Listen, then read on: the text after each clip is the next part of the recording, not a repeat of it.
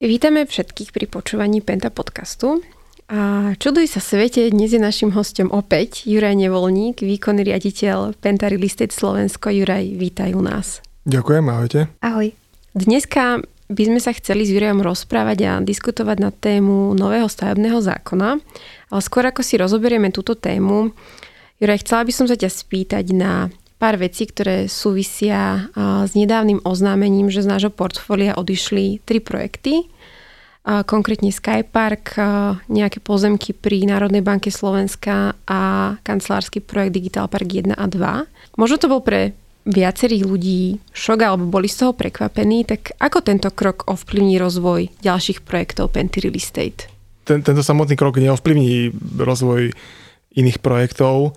Je to je to nejaká dohoda o vysporiadaní, ktorá, ktorá nastala medzi jednotlivými akcionármi spoločnosti. A v princípe e, znamená to to, že spoločnosť má k dispozícii povedzme viacej hotovosti na účte, ktorú, ktorú môže použiť na nákup nových projektov, keďže e, časť toho vysporiadania nebola v tej finančnej forme, ale bola vo forme nejakých projektov. Treba povedať, že napríklad projekt Digital Park bol už dávnejšie určený na predaj, dokonca už sa pred niekoľkými rokmi predával. Ten proces som mal na starosti ja, napokon za takých trošku bizarných okolností kupujúci na poslednú chvíľku e, odskočil od toho a my sme sa rozhodli potom v transakcii nepokračovať, nakoľko keby sme sa vrátili znovu na trh, tak by to mohlo byť vnímané už negatívne, že sme nutení tú budovu predať a mohli by sme potom predať po cenu, takže sme e, počkali No a teda Digital Park bol, bol z istého pohľadu za aj nejakým investičným horizontom, takže ten, e, to bol logický krok, že, že sme ho predali. A vlastne rovnaký e, prístup je aj ten Skypark Offices, kedy sme dokončili kancelárskú budovu, úplne sme ju prenajali a ďalším krokom by bol jej, jej predaj v nejakom viditeľnom časovom horizonte. Takže tieto aktíva sú pomerne logické. No a potom samozrejme, keďže Jozef sa plánuje venovať aj, aj developerskej časti, nie len tomu, že bude vlastniť budovy, tak súčasťou toho bol aj nejaký development a keďže už tam bol ten Skypark Office, tak bolo logické, aby to bolo nejaký ucelený celok, takže sme sa dohodli aj na tej, na tej rezidenčnej časti. Takže je možno také stručné vysvetlenie, prečo sa jedná o tieto projekty. Zároveň Penta je mm, veľká spoločnosť, takže my sme si chceli nechať projekty, kde je nejaký dlhodobejšia perspektíva signifikantného rastu a veľkého rozvoja. Takže preto, preto sú to tie bory, preto je to ten projekt Dubravke a preto je to, sú to pozemky, ktoré sme nakúpili vlastne nedávno od spoločnosti HB Reavis na južnom brehu Dunaja. Plánujeme aj v budúcnosti okrem rezidenčnej výstavby stavať aj kancelárske budovy? Áno, plánujeme sa k tomu vrátiť. Je Pravda, že na nejaký čas nám vypadnú z portfólia, takže najbližších niekoľko rokov nebude mať kancelárske budovy, ale určite je našou dlhodobou stratégiou mať aj kancelárske budovy v portfóliu, takže budeme, budeme stavať aj tie a logicky budú na pozemkoch, ktoré sme nakúpili teda na tom južnom brehu Dunaja ako protipol toho vznikajúceho CBD v Bratislave. Takže vlastne aj napriek tomu, že z nášho portfólia odišli viaceré projekty, tak my plánujeme stále akvirovať nové a ďalšie pozemky, stavať nové projekty a možno aj časom expandovať do iných krajín. Áno, presne tak. Píše sa rok 1976. Seriál A je to má premiéru. V Kalifornii bola založená nenápadná garážová firma Apple a automobil Škoda 105 sa uvádza do výroby. V tomto istom roku bol v Československej socialistickej republike schválený zákon o územnom plánovaní a stavebnom poriadku. Dôvod, pre ktorý tu sedíme, je nový stavebný zákon, ktorý vlastne nahradí zákon z roku 1976, čo je už naozaj, naozaj veľmi, veľmi ďaleko. Ani jeden z nás v tom čase nežil, ale tento zákon tu bol do nedávna. Tak skús nám Juraj povedať, že v čom bol stavebný zákon z roku 1976 zastaralý a kde ho bolo potrebné zmeniť a potom sa dostaneme k tomu, že ako sa vôbec zmenil. Mm-hmm. No ono to je pomerne komplexná téma, pretože samozrejme tým, že bol z roku 1976, tak bol zastaralý v úplne vo všetkom. Zákon nepoznal nič e, digitálne, akýkoľvek digitálny proces bol, bol abstraktný. Stavný zákon sa skladá z dvoch častí. Je potrebné si uvedomiť, sú to dva samostatné zákony. Prvý bol zákon o územnom plánovaní a druhý bol zákon e, ten, ktorý vnímame ako stavebný zákon. Hej, ale oni dokopy tvoria celok, ktorý určoval a určuje ešte stále to, ako sa stavby pripravujú, povolujú, realizujú, odozdávajú do prevádzky a čiastočne aj, aj prevádzkujú. Takže sú to de facto dva zákony a nový stavebný zákon sú tiež vlastne dva zákony. No a teda ten zákon bol samozrejme prebyrokratizovaný. On, on de facto v mnohých častiach nebol ani ani pripravený na trhové hospodárstvo, ale bol naozaj nastavený na centrálne plánovanie nejakým spôsobom. To nebolo to síce možno uh, tak konkrétne, ale, ale v mnohých veciach, tak ako bol písaný, to bolo cítiť, že bol pripravovaný jednoducho v úplne inej dobe. On sa síce mnohokrát novelizoval, ale, ale bol naozaj veľmi neflexibilný, veľmi nepružný potom jeho nejaké zlaďovanie s inými predpismi, napríklad e, s posudzovaním vplyvu na životné prostredie, bolo tiež v aplikačnej praxi veľmi kostrbaté. No a, a povedal by som, že nesplňal nejaké požiadavky na, na dynamický rozvoj v 21. storočí. Výsledkom toho, aký bol ten zákon nepružný, je to, že sme naozaj v mnohých meradlách globálnych boli na úrovni subsárskej Afriky, čo sa týka rýchlosti povolovania, čo samozrejme odrádza nejakých e, nových investorov, ktorí by tu mohli vytvárať pracovné miesta a, a stimulovať hospodársky rast. Rieši nový stavebný zákon tieto problémy? Do istej miery áno. Ja si myslím, že najväčšia zmena, taká tá koncepčná v stavebnom zákone, ktorá vyvolala aj najviac kontroverzie, je, že e, sa časť výkonu Eh, odoberie samozprávam. Pretože eh, v súčasnom nastavení obce, mestské časti mesta vykonávali tzv. prenesený výkon štátnej správy. To znamená, že to samotné povolovanie stavieb vykonávali obce prostredníctvom stavebných úradov. Niečo, čo by mala byť teda striktne a politická funkcia, vykonávali obce samozrejme niektoré lepšie, niektoré horšie, ale v princípe sa stalo čo? Že máme v krajine nejakú prirodzenú dielbu moci, tak ako máme nejakú zákonodárnu, výkonu a súdnu moc, tak tu v princípe obce mali tie, tie mm, kompetencie zlúčené, pretože primárnym nástrojom toho, ako má obec regulovať výstavbu, má byť územný plán, kde si obec má plné právo povedať, čo, kde, ako má stáť. Kde chce mať bývanie, kde chce mať, ja neviem, obchody, kde chce mať služby, kde chce mať detské ihriska, kde chce mať školy, škôlky. Kde nemá byť nič, kde má byť, neviem, ochranné pásmo. No a to mnohé obce mali, niektoré nemali územný plán, otázka ešte, aký bol, aký bol mierke, v akom bol detaile, ale potom zároveň obce aj posudzovali často súlad s tým územným plánom, že konkrétny stavebný zámer, či je v súlade alebo nie je v súlade s tým, s tým územným plánom, vydávali stanoviska a následne stavebný úrad posudzoval teda komplexne ten, ten, ten zámer s ostatnými nejaký, nejakými stanoviskami dotknutých e, orgánov alebo účastníkov konania a vydával rozhodnutia. Takže e, tam naozaj tá, tá kompetencia bola veľmi, veľmi e, zlúčená do, dokopy. Čo na jednej strane dáva mestským častiam veľkú silu, alebo mestám veľkú silu v tom, ako regulujú výstavbu na svojom území. Na druhú stranu to vytvára priestor pre takéto politikarčenie s, so stavebnými povoleniami, že jednoducho starosta a má veľkú, veľkú v úvodzovkách moc individuálne ovplyvňovať ten výkon stavebného úradu a nevytvára tým pádom tlak na transparentný e, rámec, v ktorom sa tie stavby realizujú typu detálny územný plán zóny. Keby sme sa pozreli na to, koľko obcí má detálne regulovaný rozvoj e, svojho územia prostredníctvom detálneho územného plánu zóny, tak je to naozaj minimum. Práve preto, že pre mnohých e, starostov starostky bolo jednoduchšie individuálne posudzovať tie zámery. Takže z tohto hľadiska e, časť kompetencií sa tým obciam berie a chápem, chápem to rozhorčenie a až čas ukáže, ako bude aplikačná prax. Takže vyhneme sa tomu, že rok alebo pol roka pred komunálnymi voľbami sa nič nepovolovalo? No, to je presne to, čo, čomu sa snaží tento zámer, tento stavný zákon zabrániť, pretože po novom už vlastne z e, troch konaní, ktoré boli e, súčasťou každej stavby, a teraz územné konanie, stavebné konanie a kolaudačné konanie, bude konaním v zmysle zákona len to samotné stavebné konanie, takže bude už iba jedno vydávané rozhodnutie orgánu štátnej správy a všetko, čo je predtým a potom, budú zjednodušené administratívne úkony.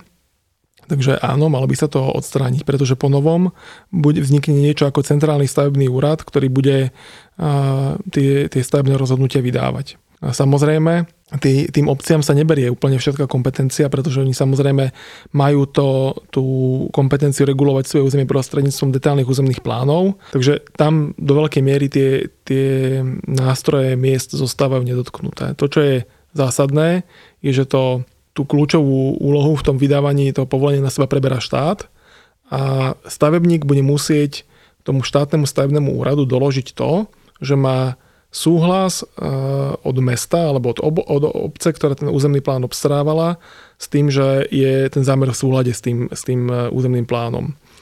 Tu je jedno špecifikum v tej novej legislatíve, že keď e, obec vydá nesúhlasné stanovisko k tomu, k tomu zámeru, kde povie, že teda toto nie je v súlade s územným plánom, tak to môže preskúmať ďalší orgán, čo doteraz vlastne nebolo. Takže tam sa dáva, ako keby vzniká e, priestor preto, aby naozaj to, to vydávanie tých stanovisk bolo objektívne, aby tam bolo čo najmenej nejakých individuálnych preferencií alebo nejakého kalkulovania s tým, že kedy sú voľby, kedy nie sú voľby, kedy je niečo politicky citlivé alebo nie je politicky citlivé. Takže naozaj by sa mal ten proces do istej miery odpolitizovať, čo si myslím, že je dobré. Juraj, čo ty ako zástupca developerskej spoločnosti hovoríš na tú výčitku, ktorá často zaznievala v súvislosti s novým stavebným zákonom, že je šitý na mieru developerom? No to je veľmi dobrá otázka. Ono to je v skutočnosti naopak. Pretože treba si uvedomiť, že podnikanie v stavebníctve je podnikanie ako každé iné. Je tu nejaké konkurenčné prostredie. A čím je to konkurenčné prostredie väčšie, tým by som povedal, že je ten trh transparentnejší, podmienky sú, podmienky sú vyrovnané pre všetkých. Súčasný stavebný zákon toto de facto deformoval.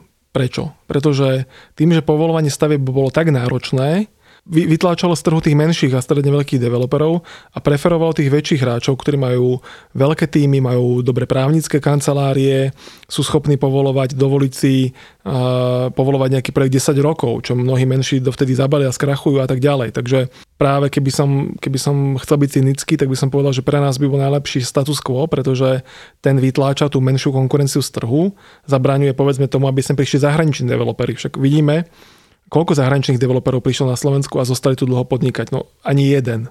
Prišiel tu IIT, aj to teda bolo zlúčené z e, pôvodne konzorcia IIT Reading, takže bol tu nejaký lokálny knowledge, ktorý tiež museli kúpiť. Mali sme tu developera Bellimore, ktorý skrachoval pri výstavbe prvej etapy Eurovea. Viacerých iných, ktorí, ktorí nedopadli dobre a to je podľa mňa svedectvo toho, že tá, tá legislatíva tu bola veľmi komplikovaná a bránila tomu, aby tu prišli noví hráči. Takže... Oni sa popálili práve na tom, že nepoznali tie lokálne špecifika, ten povolovací proces bol veľmi dlhý? Určite áno, že keď si robíme takýto logický test, že komu tým prospiete, tak e, presne súčasný stavebný zákon bol najlepší pre veľkých developerov. Takže e, práve ten nový by mal podmienky zlepšiť v tom, aby to, to konkurenčné prostredie bolo väčšie.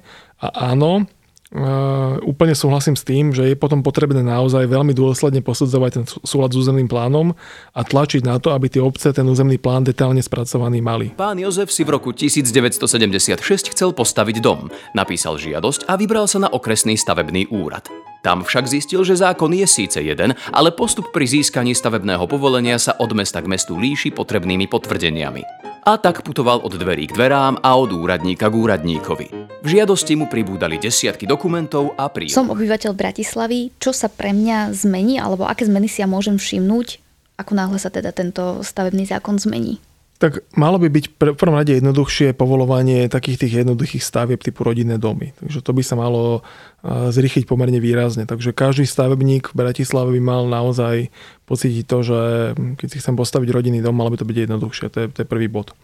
Druhý bod, ak to dopadne dobre, teraz dajme do zatvoriek to, že či dopadne príprava centrálneho IT systému, na ktorom je do veľkej miery ten, ten zákon postavený dopadne tak, ako by mala. Ale ak to všetko dopadne dobre, tak naozaj ten samotný proces povolovania by sa mal výrazne zrýchliť, stransparentniť, čo vo finále by malo viesť k tomu, že sa bude stavať o čosi viacej a tým pádom by mali ceny bytov klesnúť alebo by nemali rast takým rýchlým tempom. Takže to je nejaký benefit. Na druhú stranu netreba mať prehnané očakávania, pretože kľúčovým determinantom toho, kde koľko čoho sa môže stavať, je územný plán a táto kompetencia je naozaj je dôležité, aby mesta a obce mali, hej, tak tá zostáva naďalej v ich kompetencii. Takže keď niekde obce nebudú chcieť, aby sa stávalo, tak si spravia taký územný plán, že sa tam stavať dať nebude. Takže ono to nie je ani nejaký všeliek, ani to nie je zároveň možno také zlé, ako sa niektorí starostovia a primátori obávali. Myslíš si, že sa ten proces jednoduší natoľko, že sa znova otvoria dvere tomu zahraničnému kapitálu a že sem prídu podnikať aj nejakí zahraniční developeri?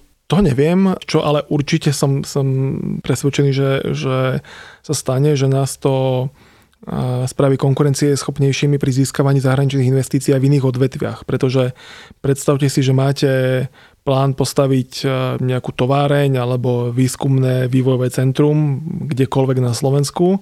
A najmete si odborného konzultanta, ktorý, ktorý vám vypracuje nejaký harmonogram a povie vám, že no, tak povolovanie môže trvať 2 roky a môže trvať aj 10 rokov a nemusíte dostať povolenie nikdy. Aj keď máte tu na dobrý územný plán. A vy sa opýtate, že ako to je možné.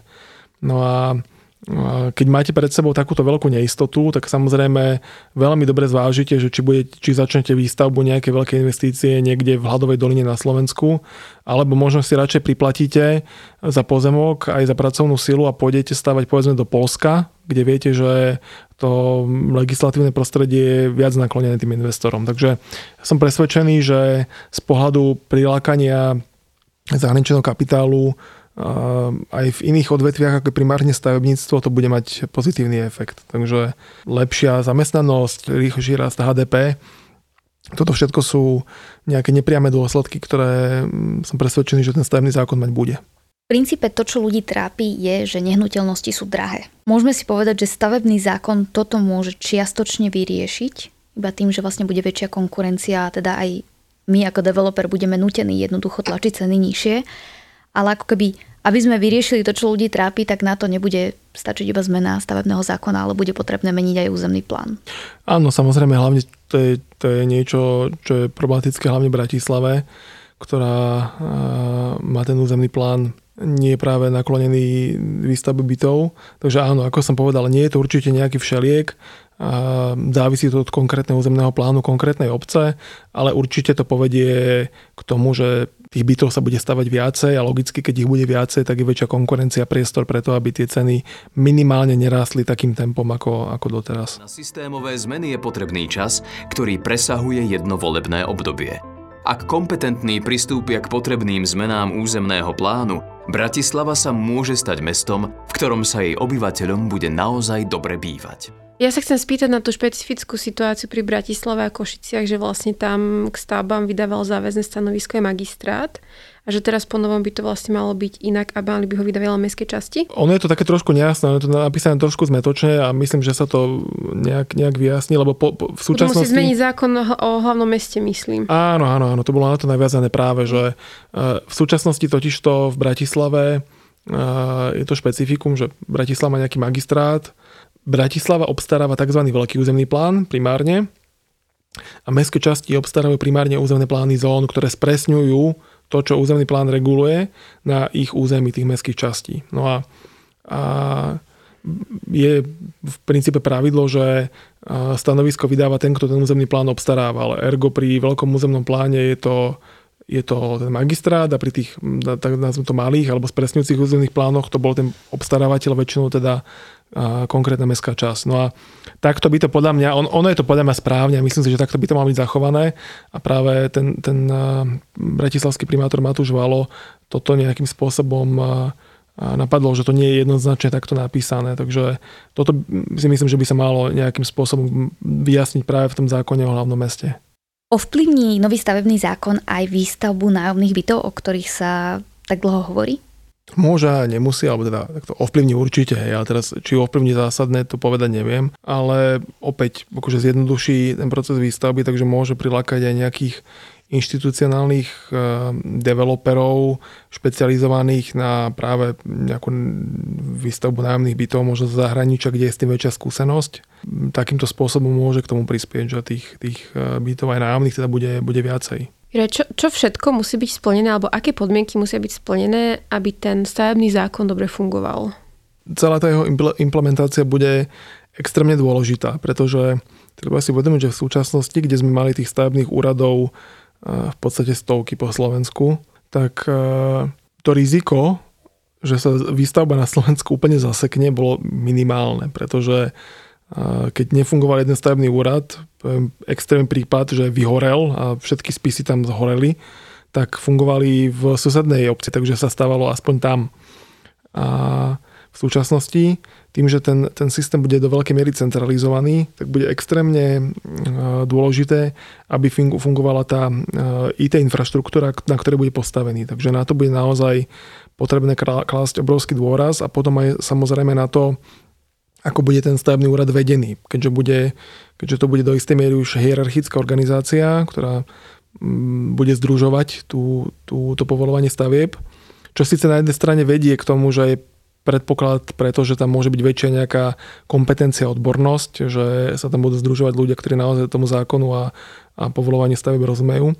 Na druhú stranu je to opäť riziko, pretože ak nebude fungovať ten, ten jeden úrad, tak to môže naozaj ohroziť výstavbu alebo kvalitu výstavby na, na celom Slovensku. Takže tam, je, tam, tam bude extrémne dôležité, aby to fungovalo, inak to môže dopadnúť vlastne horšie ako v súčasnosti. Takže je to príležitosť, zároveň veľmi veľké riziko a až aplikačná prax ukáže, aké sú nejaké konkrétne nedostatky toho zákona, ktoré bude treba potom riešiť nejakými novelami.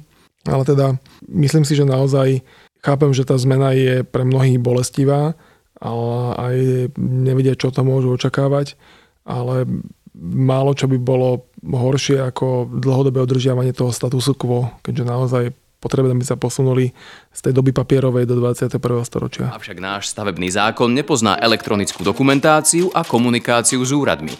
Slovensko je podľa rebríčka Svetovej banky, ktorý hodnotí jednoduchosť získavania stavebných povolení na krásnom 146. mieste. Predbehli nás krajiny ako Pakistan, Mozambik a dokonca aj Sudán. Nový stavebný zákon by mohol priniesť transparentnosť celého procesu a jasne zadefinovať pravidlá platiace pre každého a urýchliť už aj tak zložitý proces. Jure, ja si te pamätám ako jedného z veľkých kritikov ešte starého stavebného zákona. Ty si o tom písal dokonca aj blogy, aj v rámci Pentaryliste sme k tomu robili nejaké marketingové videá. Ako sa ty pozeráš na tú aktuálnu zmenu a, uh, alebo vnímaš to pozitívne? Uh, takto. Uh, treba povedať, že ešte sám som si ten zákon detálne nenaštudoval, takže mám o ňom trošku povrchnú vedomosť, takže nerád by som robil nejaké ukvapené závery. To, čo si naozaj myslím, že starý stavebný zákon a zákon o územnom plánovaní nereflektovali a nereflektujú potreby doby. Takže z tohto pohľadu takmer akákoľvek zmena by bola podľa mňa krokom k lepšiemu. A ja som zástancom toho, že treba, niektoré veci jednoducho treba, treba zmeniť a potom následne upravovať, doľaďovať. Takže opäť, nemal by som prehnané očakávania, ani by som teda nemal, myslím si, že sa nenaplnia nejaké katastrofické scenáre o úplne živelnom, neriadenom rozvoji miest na Slovensku. Nečakajme, že to bude úplne hladké, určite. Ale osobne si myslím, že to je krok skôr správnym smerom ako nesprávnym a samozrejme chyby tam sú a bude ich potrebné v čase odstrániť. Takže myslíš si, že tak do 5 rokov sa oddialíme trochu od subsahárskej Afriky v tých a, štatistikách? Áno, áno. Dúfam, že áno, naozaj. Už hĺbšie klesať je veľmi ťažké a treba si naozaj uvedomiť, že, že nepomáhali sme si vôbec ako Slovensko, ako krajina tým, tým stavom, ktorý sme tu mali. A v rámci Európskej únie, toto ma ešte zaujíma, o, čo sa týka tých lehôd na povolovanie jednotlivých projektov, tam sme boli asi jedni z najhorších. Áno, boli sme jedni z najhorších. Treba však povedať aj to, že naši bratia Česi ďaleko neušli a tí boli na tom podobne. Takže Česko a Slovensko boli na tom bohužiaľ veľmi, veľmi podobne. Ale máme sa porovnávať s tými lepšími Jurej, nie s tými horšími. Presne tak. Takže ja som presvedčený, že posun smerom k západnej Európe je to, čo potrebujeme. A v ktorej krajine majú podľa teba taký, že jeden z najlepších stavebných zákonov? To neviem, to neviem, akože ja za seba mám skúsenosti len s tým, čo sme, čo sme robili v Polsku a v Čechách. A v Polsku určite ten, ten stavebný zákon bol viacej naklonený tým stavebníkom. Je treba povedať, že tam to je trošku aj, aj kultúrne dané. Tá Varšava bola naozaj zbombardovaná počas druhej svetovej vojny úplne kompletne, takže tam je pomerne malá úroveň toho sentimentu k tej výstave, ktorá tam je, ktorá je naozaj v podstate veľmi škaredá, to, čo tam bolo postavené počas komunizmu. Tá, to, to, to mesto sa prebudováva de facto za, za behu. Tam ten sentiment nie je pochopiteľne Prahe je situácia úplne iná, aj keď ako opäť Praha to, čo dosiahla, je, že je to najväčší skanzem na svete. Takže tiež to nie je vhodné pre, pre obyvateľov Prahy vo finále. A, a tak, takže uvidíme. No pevne verím, že, že to je krok správnym smerom.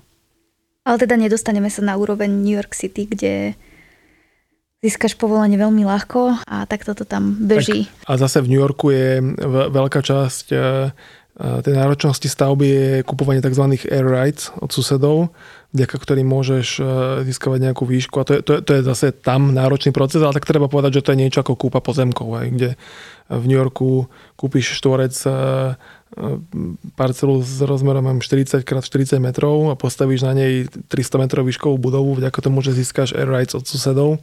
Ale samozrejme New York má úplne iné aj, aj kultúrne, spoločenské nejaké pravidla fungovania a ani nehovorím o svetlotechnických normách, ktoré na Slovensku, by the way, sú tiež úplne, úplne mimo. Čo je inak veľmi zaujímavá téma, pretože na jednu stranu hovoríme o tom, že by mala byť nejaká kompaktná zástavba, všetci máme radi nejaké uličky historických centier. Na druhú stranu je treba si povedať, že pri súčasných svetlotechnických normách, ktoré vychádzajú z takej e, korbusierovskej koncepcie miest, e, také niečo vôbec nie je možné postaviť, pretože dnes, keď sú domy, čo len trošku blízko vedľa seba, tak to nesplňa žiadnu normu a my sme trochu aj pokazení v tomto zo socializmu, že sme naučení žiť v bytovkách, ktoré sú od seba vzdialené 250 metrov a medzi nimi nie je nič iba výbeh pre sídliskových pitbullov. Takže toto je tiež taký nešvar, že tie kompaktné mestá, ktoré sú dobré pre život, ktoré sú, majú nejakú humánnu mierku, u nás vlastne zvyk, vznikať nemôžu, pretože sme tak preregulovaní, že to naše normy nepripúšťajú. Krátke vzdialenosti medzi starodávnymi stavbami neboli výsledkom cieleného plánovania, ale zdravého sedliackého rozumu. Kompaktné mesto bolo prirodzené odjak živa a má svoj zmysel i dnes. Však uznajte sami, nie je fajn, ak máte na pešo škôlku, obchod či svoju obľúbenú pekáreň? Ďakujeme veľmi pekne, že si nám dal takéto intro do nového stavebného zákona. My si te potom zavoláme, keď už ten stavebný zákon bude implementovaný a bude už aj vplývať priamo na nás. A sa budeme podľa neho riadiť a uvidíme, že ako sa osvedčí v praxi. Díky a stretneme sa snať pri inej atraktívnej téme. Ďakujem za pozvanie. Ďakujeme, ahoj. Čau.